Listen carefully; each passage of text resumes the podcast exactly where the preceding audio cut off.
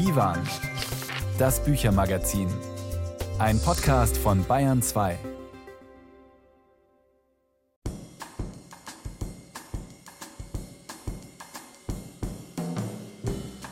Die schöne Frau bedarf der Zügel nicht. Das ist der Titel eines ungewöhnlichen Buchs. Ein literarisches Sachbuch ist es, das eigentlich zwei Autorinnen hat. Die eine ist Margherita Costa, eine Italienerin des Barocks. Die andere ist die Übersetzerin und Schriftstellerin Christine Wunnecke, die der Sängerin, Dichterin und Kurtisane ihre literarische Stimme geliehen hat. Wir sprechen mit Christine Wunnecke. Am Mikrofon begrüßt sie Martina Bötte-Soller.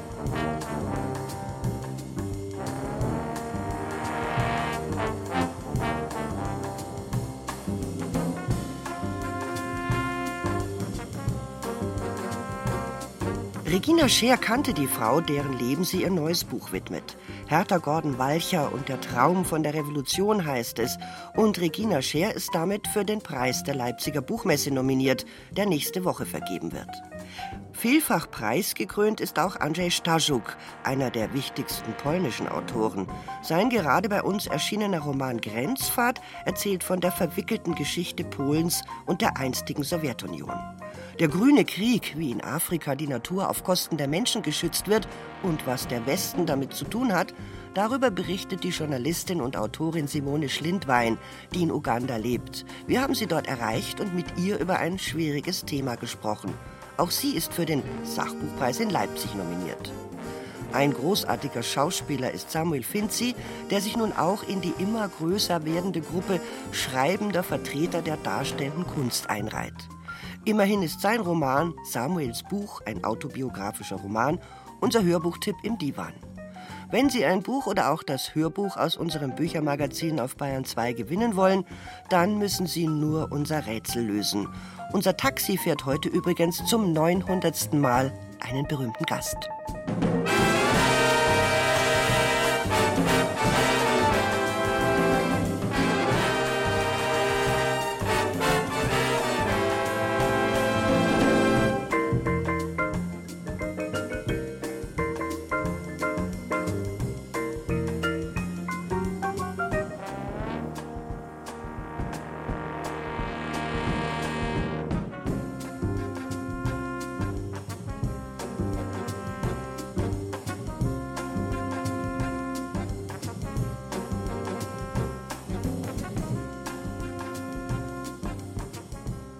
Dass Richtungskämpfe, Grabenkämpfe, die sozialistische Linke schwächten und immer noch schwächen, kann man nachlesen in Peter Weiß großartigem Buch Ästhetik des Widerstands.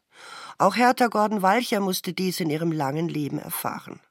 Regina Scheer, 1950 in Ostberlin geboren und im Berliner Bezirk Wedding lebend, darüber hat sie auch in ihrem Roman Gott wohnt in Wedding erzählt, versucht in ihrem neuen Buch das Leben einer durch viele Irrungen und Wirrungen der deutschen Geschichte beeinflussten Frau nachzuzeichnen. Eine Biografie ist dabei herausgekommen, die von den Begegnungen der beiden Protagonistinnen über 20 Jahre profitieren kann. Regina Scheer ist mit Bittere Brunnen, Hertha Gordon Walcher und der Traum von der Revolution in der Kategorie Sachbuch auf der Shortlist des diesjährigen Leipziger Buchpreises. Bernd Noack hat das Buch gelesen und Regina Scheer getroffen. Man rede immer vom Hauch der Geschichte, hat Hertha Walcher einmal gesagt. Aber wenn er einen dann streife, nehme man ihn kaum wahr und sei doch nur ein Lüftchen.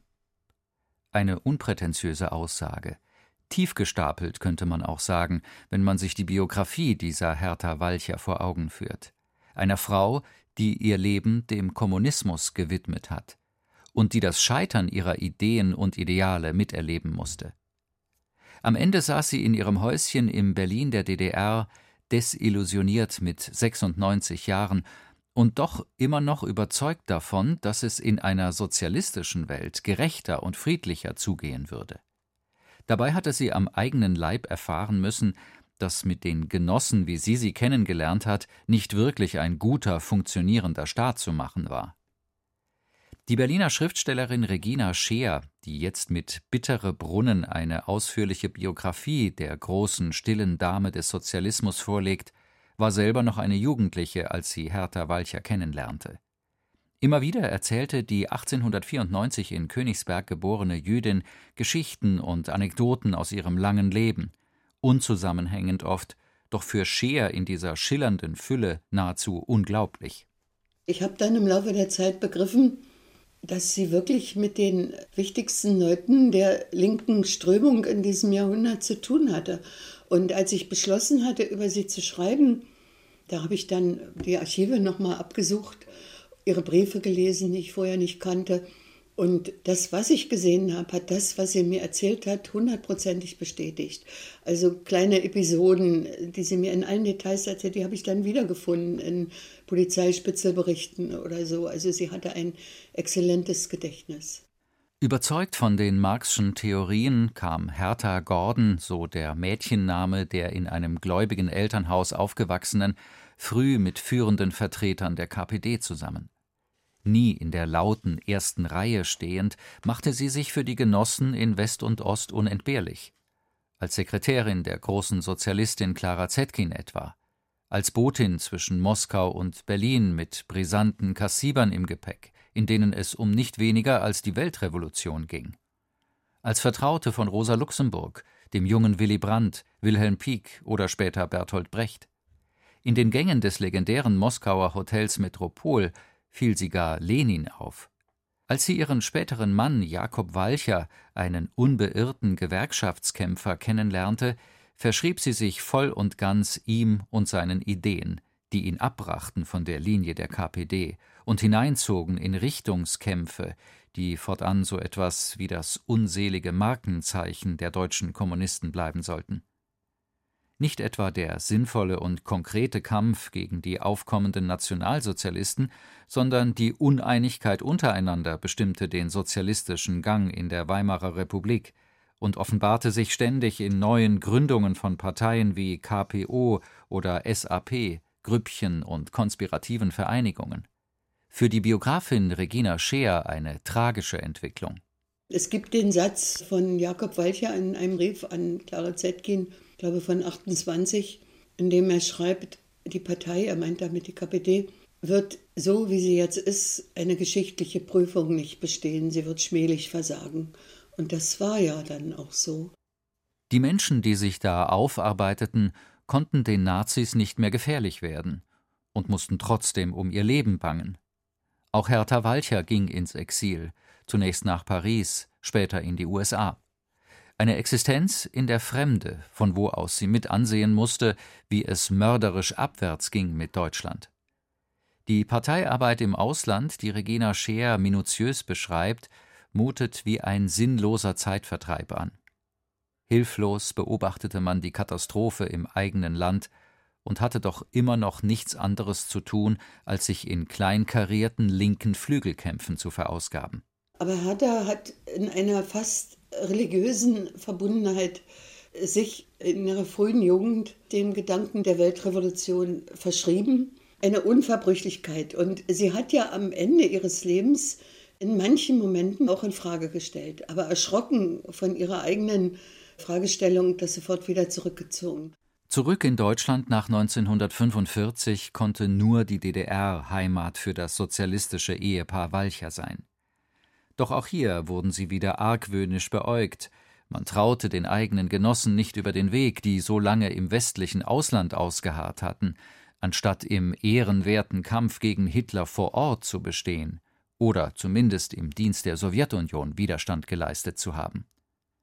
Für Regina Scheer, aufgewachsen in der DDR, ist dies die wohl schmerzlichste Phase im Leben der Hertha Walcher.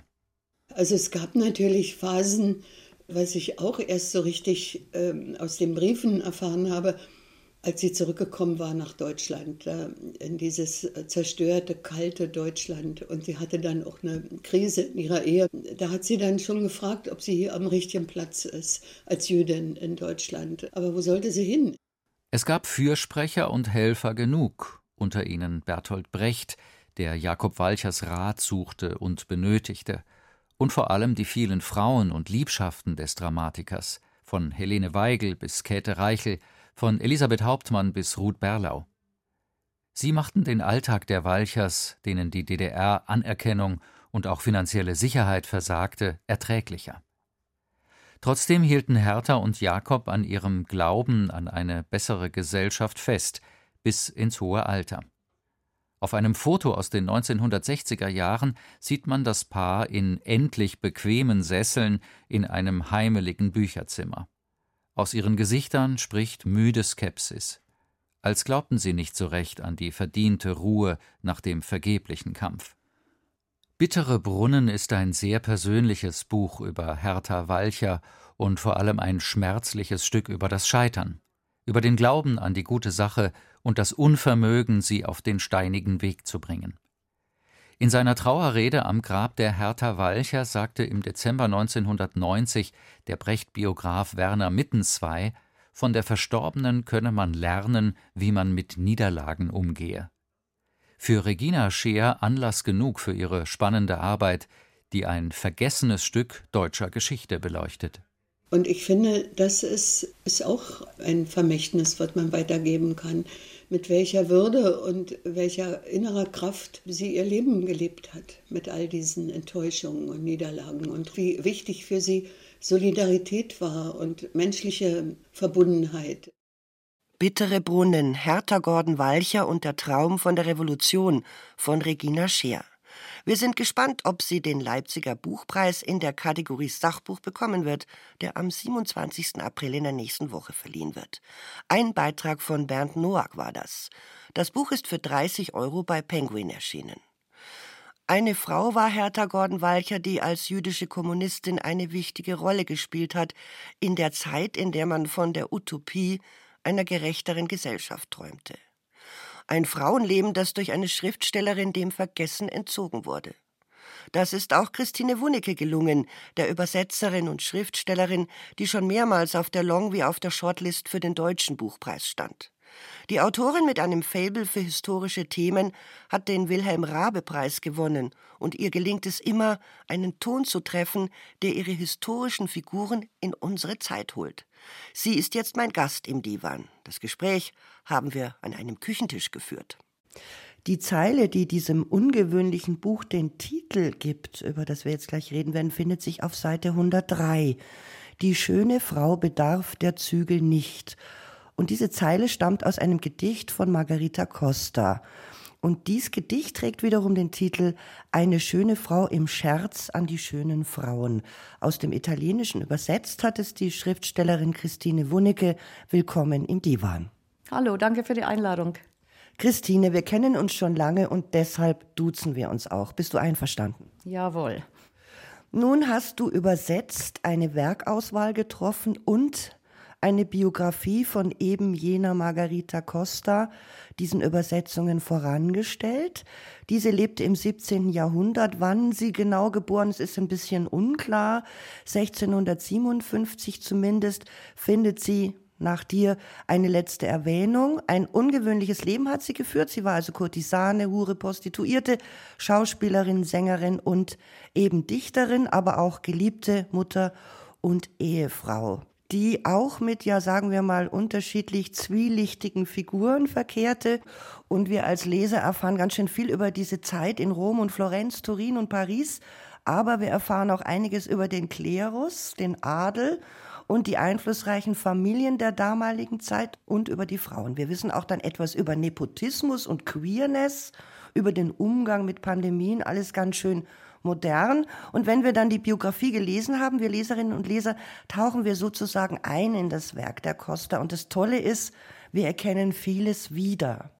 Wie hast du ja jetzt eigentlich diese Figur der Margarita Costa gefunden? Ja, gefunden habe ich die Margarita Costa in den 80er Jahren, weil ich äh, da mich mit Doppelbegabungen von italienischen Opernsängern im Barock befasst habe. Ich habe da irgendwie mit einem Kastraten, einem Dichtenden zu tun gehabt und seitdem stand auf einem Zettelchen Margarita Costa und war jahrzehntelang auf dem Zettelchen. Ich habe sie dazwischen einmal angeguckt, ein Buch von ihr. Die Bücher sind wahnsinnig selten.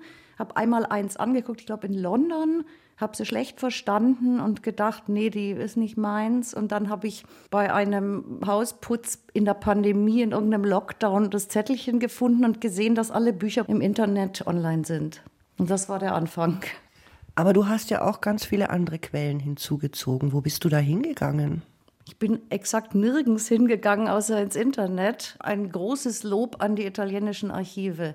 Die waren toll. Ja, und wo ich hingegangen bin, ich bin im Internet rumgegangen und habe gesucht und gesucht und gesucht und geschrieben und die haben mir alles fotografiert und meine tollste Quelle ein nicht eröffnetes Testament also noch eine junge Frau ist, wo sie das Wasser aber gut überlebt. Das kam nach 24 Stunden nach der Bestellung aus dem Staatsarchiv von Rom mit der Bemerkung, sie müssen das nicht bezahlen, weil das kann kein Mensch lesen. Ich habe dann aber auch noch auch im Internet jemanden gefunden, der das entziffern konnte. Also ich hatte unglaubliches Glück. Also wenn ich abergläubisch wäre, würde ich sagen, sie hielt mir die Hand irgendwie aus dem Jenseits. Ich hatte unglaubliches Glück mit den Quellen. Aber du hast jetzt gerade gesagt, du hast es nicht aus ihrem Werk rekonstruiert. Wenn man aber die Gedichte liest und die Übersetzungen von dir, dann findet man schon sehr viele Themen wieder, die du auch in der Biografie, die du dem Ganzen vorangestellt hast, halt aufzeigst. Ja, aber ich habe die Verbindung eher andersrum gemacht. Also ich habe versucht, nicht so in der alten Weise, wie man das, also die alte biografische Literaturgeschichte, die das irgendwie versucht, aus den, also Werke immer autobiografisch und gerade von Frauen, weil man immer denkt, Frauen schreiben, also die Costa lügt, das muss man mal sagen.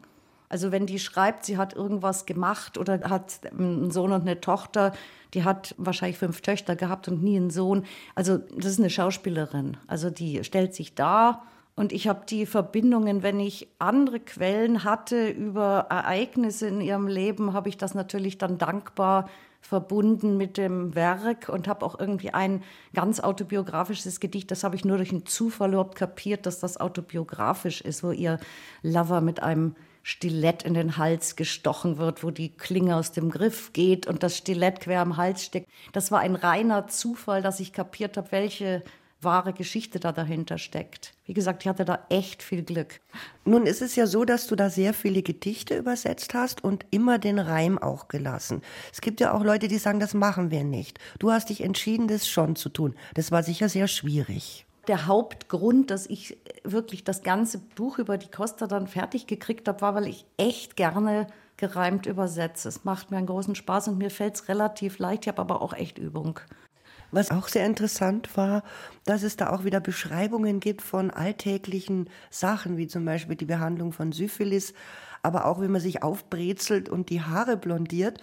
Und da heißt es dann, um meine schwarzen Haare zu blondieren, habe ich auf schikanöse Kunst geschworen, ließ mich im Ofen qualvoll destillieren, um dann in Phoebis heißem Strahl zu schmoren.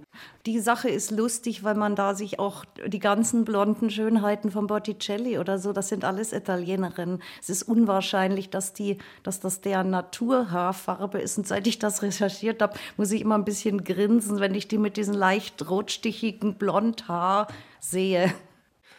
Vielen Dank an Christine Wunicke für den Besuch am Divan Küchentisch. Gerne, Martina. Bis zum nächsten Mal. Die schöne Frau bedarf der Zügel nicht ist für 30 Euro im Bärenberg Verlag erschienen.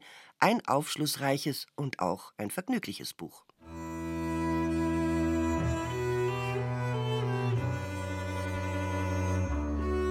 Und jetzt Etta Scollo, die in Berlin und auf Sizilien lebt. Eine schöne Wohnortmischung mit dem titelgebenden Song aus ihrem vor 20 Jahren erschienenen Album Casa.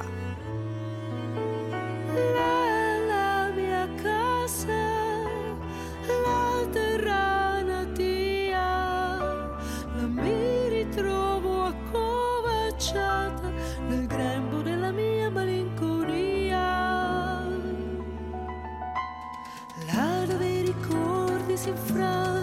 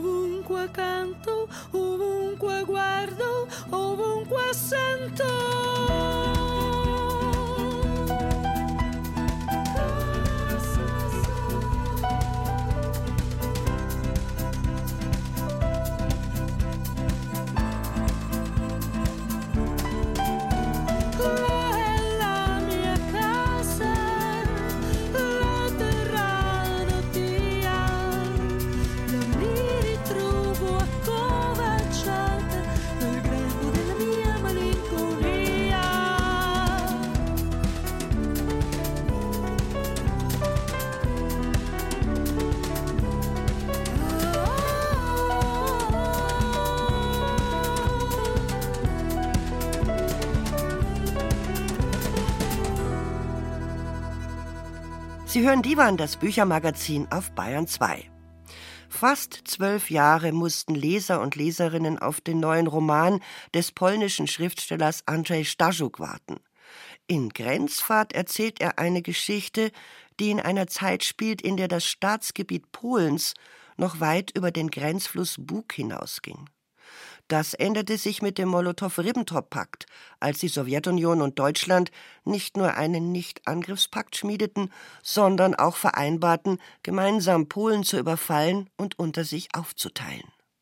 Der Bug wurde damals zum Grenzfluss, der die sowjetischen und deutschen Besatzungstruppen voneinander trennte. Der Fluss ist bis heute der Grenzfluss zwischen Polen und Belarus und ist nun Schauplatz im neuen Roman von Andrzej Stajuk. Er spielt zu großen Teilen in den letzten Tagen vor der Operation Barbarossa, vor dem Überfall Hitlerdeutschlands auf die Sowjetunion im Jahr 1941. Das Buch führt uns vor Augen, was ein Krieg mit den Menschen macht.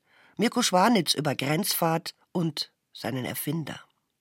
Sich mit jedem Roman zu steigern, ist nicht jedem Autor vergönnt. Dies also vorweg. Mit Grenzfahrt hat Andrzej Staschuk nicht nur sein bisher bestes, sondern auch spannendstes Buch geschrieben. Eine großartige Metapher über die Zweideutigkeit von Erinnerung und Geschichte.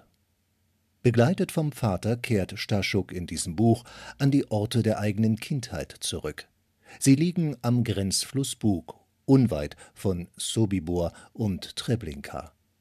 Schon lange trug der Autor ein Mosaik im Kopf, merkwürdige Erinnerungsfetzen, mit einer Grenzfahrt will Staschuk sie endlich zu einem Bild zusammensetzen. Eine Feuertrasse war durch das Reich meiner Kindheit gegangen. Eine Blutspur. In der verschlafenen Landschaft ein Todestrakt. Die Älteren redeten ständig vom Krieg, doch die Erzählungen erinnerten an die Geschichte von der Sintflut. Göttliche Fügung und Naturkatastrophe in einem.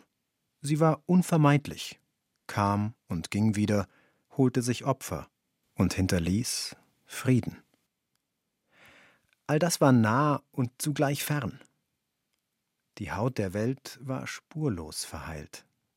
Gern würde der Autor als Ich-Erzähler in den Gegenwartspassagen anwesend wissen, wie es damals war, 1941, in den Tagen, in denen die Sowjetunion und Hitler Deutschland Polen unter sich aufgeteilt hatten und der Fluss die Grenzlinie markierte. Der Vater, aufgewachsen in einem der Dörfer am Fluss, soll Auskunft geben, aber er ist an Demenz erkrankt und damit keine große Hilfe. Er schritt über das dünne Eis seiner Erinnerung, und ich fürchtete, das Eis könnte brechen und er in der Finsternis versinken. Doch kann oder will der Vater sich nicht mehr erinnern? Die Frage bleibt unbeantwortet und Staschuk nichts anderes übrig, als die Lücken zwischen den Sätzen des Vaters und der eigenen Erinnerung mit seiner Vorstellungskraft zu füllen. Von Horusowa her hörten sie ein Dröhnen. Es war wie ein aufziehendes Gewitter, aber es glitt direkt über die Erde und ließ sie erbeben. Ein Beben, das diesem Landstrich fremd war, der aus Holzhäusern, Stroh, Vegetation, feuchten Wiesen und vollgefressenen Schweinen bestand. Zuerst sahen sie die Motorradfahrer. Mit Helm und Schutzbrille wirkten sie gar nicht wie Menschen. Hinter ihnen rollten die Panzer. In den Sonnenresten nahm der Staub eine orangenrote Färbung an. Sie fuhren dicht hintereinander auf der Straße, über die sonst Fuhrwerke holperten. Als würden sie in der Luft schweben. Im flammenden Himmel. Andrzej Staschuk imaginiert in betörenden Bildern die letzten Tage in einem verträumten Dorf am Fluss, unmittelbar vor dem Überfall von Hitlers Truppen auf die Sowjetunion. Der Aufmarsch dafür hat schon begonnen. Doch die Vorbereitungen für den Überfall sind für Staschuk nur Staffage. Ihn interessiert mehr, wie die Menschen versuchen, die Besatzer zu ignorieren und ihr Leben weiterzuleben. Immer wieder sinniert er darüber, was die Geschichte in den Dörfern am Fluss, in der Mentalität der Menschen bis heute zurückgelassen hat. Mniejszym jakby przedziale, w przedziale tej okolicy. Przecież ta zmiana cywilizacyjna, kulturowa i polityczna to dla tych ludzi in diesem kleinen Abteil der Welt war jede kulturelle und politische Veränderung schon immer eine Invasion. Hierher kam immer alles von außen und befahl ihnen von einem Moment auf den anderen anders zu leben. Die Zukunft war in dieser Gegend schon damals nur als Angst vorhanden. Und so ist der Fluss im Roman Grenzfahrt immer auch eine Metapher. Kalt und tückisch teilt er die Welt in zwei Hälften.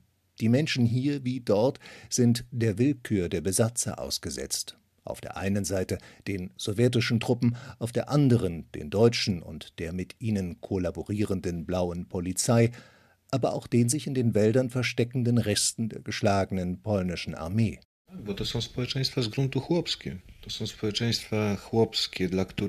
Ich erzähle von Menschen in einer von Grund auf bäuerlichen Gesellschaft. Einer Gegend, die niemand je verlassen hatte, es sei denn für ein Stück Brot. Und in die jetzt plötzlich die Welt des Krieges drang. Ich erzähle über Menschen, die durch die Geschichte pausenlos enterbt wurden, sei es durch den Krieg, später durch den Kommunismus oder jetzt durch den Kapitalismus. Mein Buch erzählt von Menschen am Fluss, die auf einem Grund leben, der ihnen wie der Schwemmsand des Flusses immer unter den Füßen wegrutscht.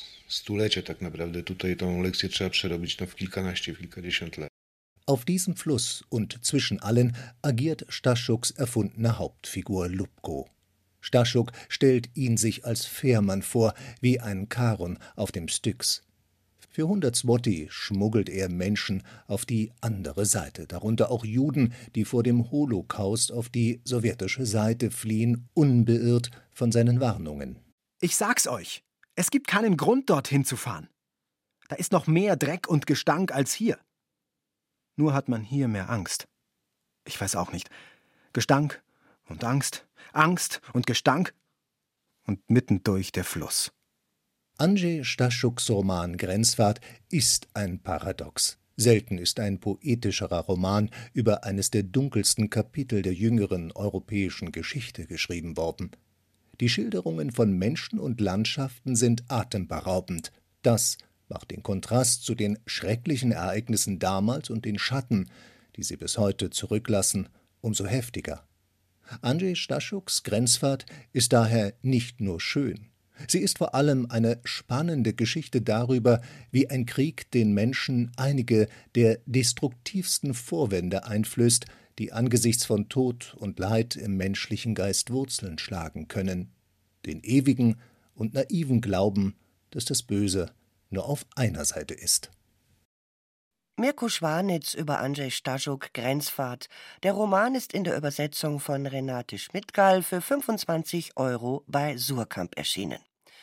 Zu Gast ist nun die Autorin und Journalistin Simone Schlindwein, die aus Uganda zugeschaltet ist, sich dort für uns in ein Auto gesetzt hat und mit ihrem neuen Buch Der grüne Krieg, wie in Afrika die Natur auf Kosten der Menschen geschützt wird und was der Westen damit zu tun hat, auch nominiert ist für den Buchpreis in Leipzig und zwar für den Sachbuchpreis. Willkommen im Divan, unserem Büchermagazin und erstmal Glückwunsch für die Nominierung in Leipzig, Frau Schlindwein.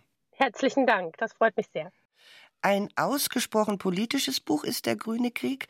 Sie sind aber auch eine meinungsstarke Autorin, was man auch in ihrer Form und an ihrer Ansprache an uns Lesende merkt in diesem Buch. Und es ist nicht nur ein Sachbuch, sondern ich finde, es ist auch eine Erzählung, eine Erzählung, wie Natur- und Artenschutz, wie Tierschutz sich gegen eine Bevölkerung im Kongo, in Uganda und anderswo natürlich auch richten kann und was die verschiedensten Regierungen, Vereinigungen damit zu tun haben. Ich muss sagen, da war ich sehr froh, dass hinten im Buch die Abkürzungen immer wieder nachzugucken waren. Es sind ja ganz viele Organisationen, die darin verwickelt sind. Um all das geht es in Ihrem Buch, das sich zum Teil auch wie so ein Krimi liest, finde ich.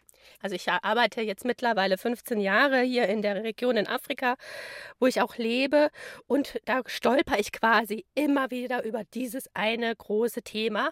Ich habe jetzt also nicht von null angefangen zu recherchieren, aber ich habe über Jahrzehnte jetzt hinweg dieses Thema verfolgt und musste irgendwann 2017, 18 hat sich die Narrative etwas geändert und darüber bin ich dann gestolpert und dachte, ho, da muss man jetzt mal hellhörig werden. Und zwar ist, sind die Negativschlagzeilen, die über Jahrzehnte jetzt dominant waren in Afrika, Elefanten werden getötet, Tiere vor dem Aussterben, Arten, bedrohte Arten, die quasi der Mafia oder einem internationalen Elfenbeinring zu Opfer fallen. Diese Narrative hat sich geändert und plötzlich kam es Schlagzeilen positive Schlagzeilen, die man ja jetzt auch nicht vernachlässigen sollte, nach dem Motto, die Elefantenbestände erholen sich, die Gorillabestände erholen sich, den Nationalparks geht's besser, der Umwelt auch. Aber gleichzeitig kamen immer mehr kurze Nachrichten, nur im kleinen gedruckten Text, von wegen hier ein Mensch erschossen, im, weil er illegal in den Park eingedrungen ist, hier eine Frau beim Feuerholz holen festgenommen und, und vor dem Kriegsgericht angeklagt und so weiter. Also wo es Menschen quasi betrifft, die gegen die Naturschutzgesetze verstoßen wohl, festgenommen werden oder gar erschossen werden. Und in dem Moment habe ich dann 2018 entschieden, ich will dieser Frage jetzt nachgehen. Sind es nur dramatische Einzelfälle, die wir ab und zu jetzt mal haben? Oder werden gewisse Anwohner oder auch die indigene Bevölkerung, die in diesen Nationalparks ja nicht leben darf, aber eigentlich gerne leben möchte, werden die jetzt zu Opfern? Also sprich, werden hier Menschenrechte vernachlässigt auf Kosten der Rettung des Planeten. Und jetzt umso mehr Geld da reinkommt und umso mehr der Westen denkt, man tut, man rettet den Planeten mit jede Menge Geld, dass man den anderen Leuten nachschmeißt, indem sie Regenwälder nicht abholzen und so weiter. Aber was passiert eigentlich mit diesem Geld? Und die deutschen Steuerzahler sind Weltmeister im äh, globalen Finanzierung von Arten- und Naturschutz. Aber was passiert eigentlich mit dem Geld in Afrika, wenn es hier ausgegeben wird? Also es wird in Deutschland eingestellt und wie wird es hier ausgegeben, um Natur- und Artenschutz zu finanzieren. Und finanzieren wir Deutschen, also das war dann einmal eine Annahme, die ich quasi dann mit der Recherche bestätigt bekommen habe später, finanzieren wir Deutschen auch Menschenrechtsverbrechen damit, indem wir eben gewisse Brachialgewalt gegenüber Menschen anwenden, um Natur- und Artenschutz zu betreiben. Und so kam ich auf die Idee, mir eben konkret drei Parks auszusuchen, die mit deutschen und europäischen Steuergeldern finanziert werden, und zwar fast vollständig, und bin quasi ein Jahr lang lang um diese Parks von Dorf zu Dorf, habe Besuche abgestattet, die Dorfvorsteher gesprochen und so weiter, habe Formulare ausgehändigt, um jeden einzelnen Fall zu dokumentieren, war mehrfach vor Ort mit den Opfern zu sprechen und bin dann mit all diesen dramatischen einzelnen Fällen zu den verschiedenen Autoritäten gegangen, also von der Nationalparkbehörde, die Nationalparkverwaltung, aber auch eben die deutschen Geber, auch die europäische Geberseite, die NGOs dieser Welt wie WWF und äh, Frankfurter Zoologische Gesellschaft. Also ich habe sie alle damit konfrontiert und gefragt, was tun wir ja eigentlich? Und insofern ist jetzt mein Buch eher eine Bestandaufnahme von der Situation, wie sie heute ist Jetzt habe ich noch eine Frage zu Ihrer Form von dem Buch, weil es interessiert ja Leserinnen und Leser, die sich dieses Buch kaufen wollen. Und zwar haben Sie sich ja auch dafür entschieden, so eine Art Reportage zu machen, aber auch wie ein Krimi zu schreiben, uns auch genau in Dialoge zu führen. Jedes Gespräch, was da drin geführt wurde, habe ich selbst geführt. Ich habe jede Situation, die ich da drin geschildert habe, selbst erlebt. Ich stand schon mit Rebellen im Kongo an den verschiedensten Frontlinien dieser Nationalparks. Ich habe die Menschen selbst besucht. Mir war es wichtig, die Reportage als Format zu wählen um dem Leser so nah ranzuführen wie möglich an das Schicksal dieser Menschen, von denen ich schreibe. Also sie wegzuholen von dem deutschen Schreibtisch Ich wollte die Leute wegholen vom deutschen Wohnzimmer mitten in diesen Dschungel. Und das kann man in diesem wirklich lesenswerten Buch an jeder Stelle sehen. Simone Schlindwein, der grüne Krieg, wie in Afrika die Natur auf Kosten der Menschen geschützt wird und was der Westen damit zu tun hat. Im Christoph Links Verlag ist dieses Buch erschienen und für 20 Euro zu kaufen. Frau Schlindwein, vielen Dank für das Gespräch. Sie können jetzt wieder aus dem Auto raus. Werden Sie eigentlich in der nächsten Woche in Leipzig sein? Leider nicht. Ich habe ja auch ein Kleinkind, was es jetzt noch nicht so erlaubt, dass die Mama mal kurz wegfliegt und äh, sich einen Preis vielleicht abholt. Also ich werde die Preisverleihung hier von Uganda hoffentlich nicht von meinem Auto aus verfolgen. Dann drücken wir Ihnen natürlich trotzdem die Daumen. Herzlichen Dank. Und jetzt Lokua Kansa, der aus der Demokratischen Republik Kongo stammt und ein erfolgreicher Weltmusiker ist. Mm, oh, oh, oh,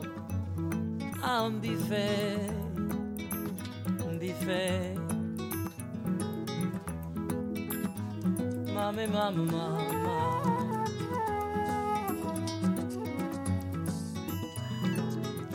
Yozali moi na ngai ya ntongo oyo apesaka nga sai yozali ye fololo ya motema soki yo te o nani tu as nyangami mon cœur comme ça là.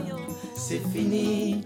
Tu as nyangami mon cœur comme ça là. C'est foutu. Ambi vembi je t'aime. Osi ozwi motema nanga nasala boni yo. Nalingi yo ama. yedie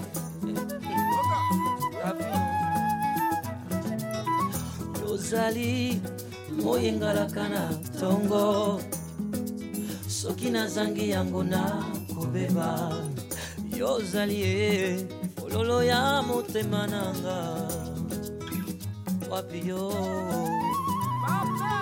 Tu as nyangami mon cœur comme ça là c'est fini. Tu as nyangami mon cœur comme ça là c'est foutu. Ambife mbife oh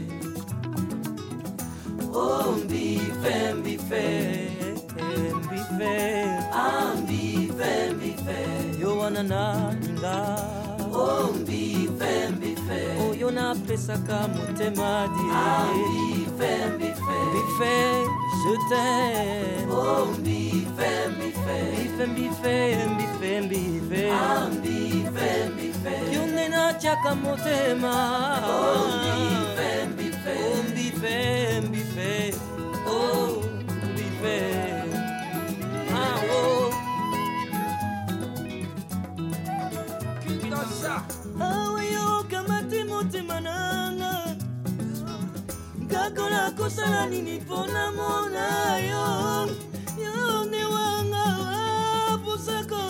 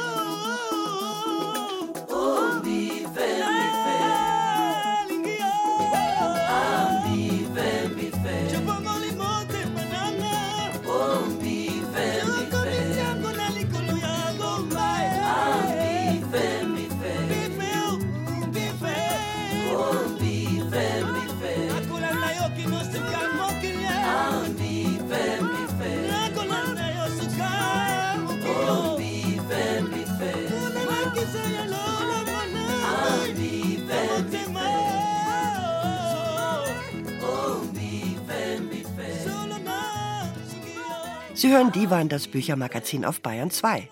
Und nun unser Hörbuchtipp, diesmal von Bernhard Jugel. Samuel Finzi ist ein wunderbarer Schauspieler, den man von der Bühne kennt, aber auch aus Fernsehen und Kino. Kaum jemand weiß jedoch, dass er aus Bulgarien stammt und erst nach dem Fall des Eisernen Vorhangs nach Deutschland auswanderte.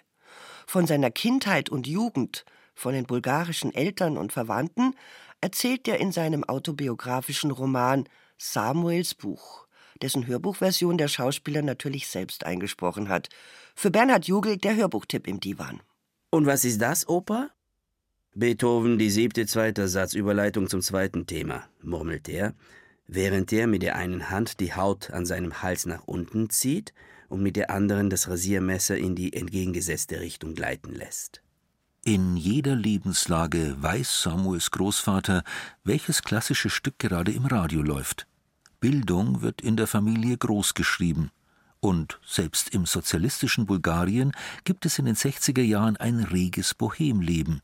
Der kleine Samuel ist Teil davon, sitzt am Tisch bei den Abendessen mit Künstlerfreunden in der Wohnung der Eltern, geht in die Konzerte seiner Mutter, einer berühmten Pianistin, oder begleitet den schauspielenden Vater zu Theaterproben.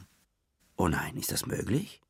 Diese Schnake auf zwei stockdünnen Beinen, ohne Hals, mit Buckel auf dem Rücken und überdimensionale Adlernase mitten im Gesicht, die mit gespreizten Armen und auf Zehenspitzen die kleine dicke Frau umkreist. Kann das Papa sein? Soll ich jetzt lachen oder muss ich mich für Papa schämen? Ist das jetzt gut? Es ist gut. Selbst der Regisseur, der die Probe leitet, fängt an zu lachen. Geschickt hat Samuel Finzi seine Erinnerungen zu kurzen Geschichten verdichtet, die Schlaglichter werfen auf die Berufe seiner Eltern, auf komplexe Verwandtschaftsverhältnisse, auf Erlebnisse in der Schule und beim Militär, auf die politischen Verhältnisse. Auf einem Berggipfel werden Achtklässler vor dem Denkmal eines Revolutionärs in den kommunistischen Jugendbund aufgenommen.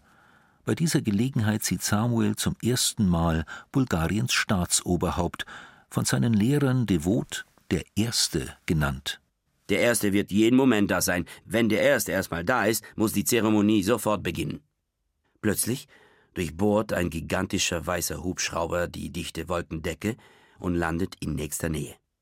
Gleich kommt der Moment, in dem der Generalsekretär der Kommunistischen Partei Bulgariens und Staatsoberhaupt Genosse Todor Zhivkov vor mir erscheinen wird. Da ist er. Und er winkt. Der Charme dieses autobiografischen Romans besteht darin, dass Samuel Finzi durchweg die Perspektive des Kindes, des Jugendlichen, des jungen Erwachsenen einnimmt und so die Enge und Beschränktheit des sozialistischen Alltags auch für Außenstehende nachvollziehbar macht. Typisch dafür nach einer hart erkämpften Familienreise nach Frankreich will Samuel Freunden davon erzählen und setzt sich mit ihnen, wie in Paris üblich, auf den Gehsteig. Wenige Minuten später erscheinen Milizionäre. Steht sofort auf. Gibt es keine Bank für euch? Wir haben welche bei uns auf der Wache. Wollt ihr sie ausprobieren? Das war's. Bruchlandung. Samuel Finzi hat die Fähigkeit, die Szenen, die er beschreibt, mit Gefühlen zu unterfüttern und sie so lebendig werden zu lassen. Seine leichte Sprachfärbung mit den weichen Konsonanten und den etwas gedehnten oder gestauchten Vokalen stört dann nicht, im Gegenteil. Sie verleiht dieser Erzählung Authentizität, einer Erzählung, die kurz nach dem Fall des Eisernen Vorhangs mit dem Beginn eines neuen Lebensabschnitts zu Ende geht. Am 17. Dezember 1989 landet am frühen Abend eine Maschine der bulgarischen Fluggesellschaft Balkan am Flughafen Berlin-Schönefeld. Unter den Passagieren befindet sich ein gewisser Samuel Itzhak Finzi, bulgarischer Staatsbürger, zu diesem Zeitpunkt 23 Jahre alt.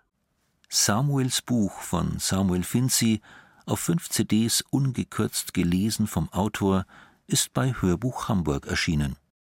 Und nun fährt gleich unser Taxi vor, und zwar zum neunhundertsten Mal. Unglaublich. Viele Jahre mit Solomon Buck am Steuer, seit einiger Zeit mit Walli, unserer Taxifahrerin, der die Schauspielerin Caroline Ebner ihre Stimme leiht.